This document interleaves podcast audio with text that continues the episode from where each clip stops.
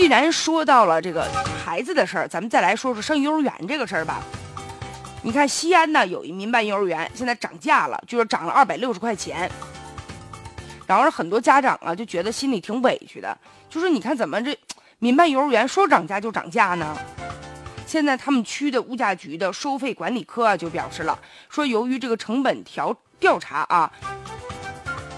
究竟该涨多少钱，该不该涨价这事儿呢？由价格认证中心来负责，而这个价格认证中心的工作人员又说了，这事儿他们也不太清楚。由于现在呢，这个公办的学前教育啊，确实是挺好，很多家长都希望孩子到公办幼儿园去，但由于名额有限呢，确实是很少，所以也有一部分孩子去不了，怎么办呢？就选择到这个民办的幼儿园去了。但民办的幼儿园有的时候定价呀，自己说的算，哎呦那贵的，比如说搞一个什么噱头，说有外教啊，或者说我们这硬件设施稍微好一点啊，那家长觉得我一个月工资，我也就支付我们家孩子一个月这幼儿园的费用吧。而且各种收费、各种活动，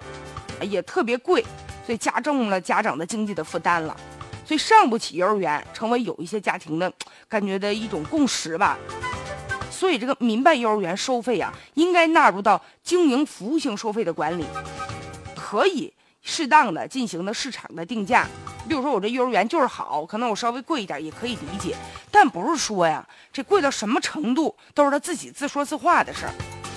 因为根据这个幼儿园收费管理暂行的办法规定了，民办幼儿园呢，这个保教费、住宿费的这个标准，是由这个幼儿园按照呢《民办教育促进法》啊，根据这个保幼、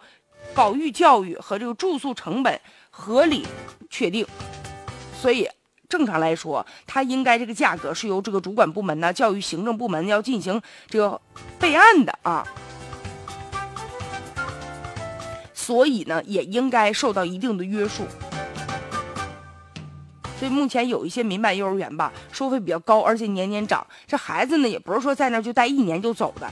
还有一个连续性。所以家长有的时候也没有办法，硬着头皮说给多少钱就给多少钱，还担心你说万一涨价，咱要提出质疑，老师说不让你念了，或者是说对你家孩子不好怎么办呢？所以现在啊，关于幼儿园涨价这个事儿，啊，也应该呢。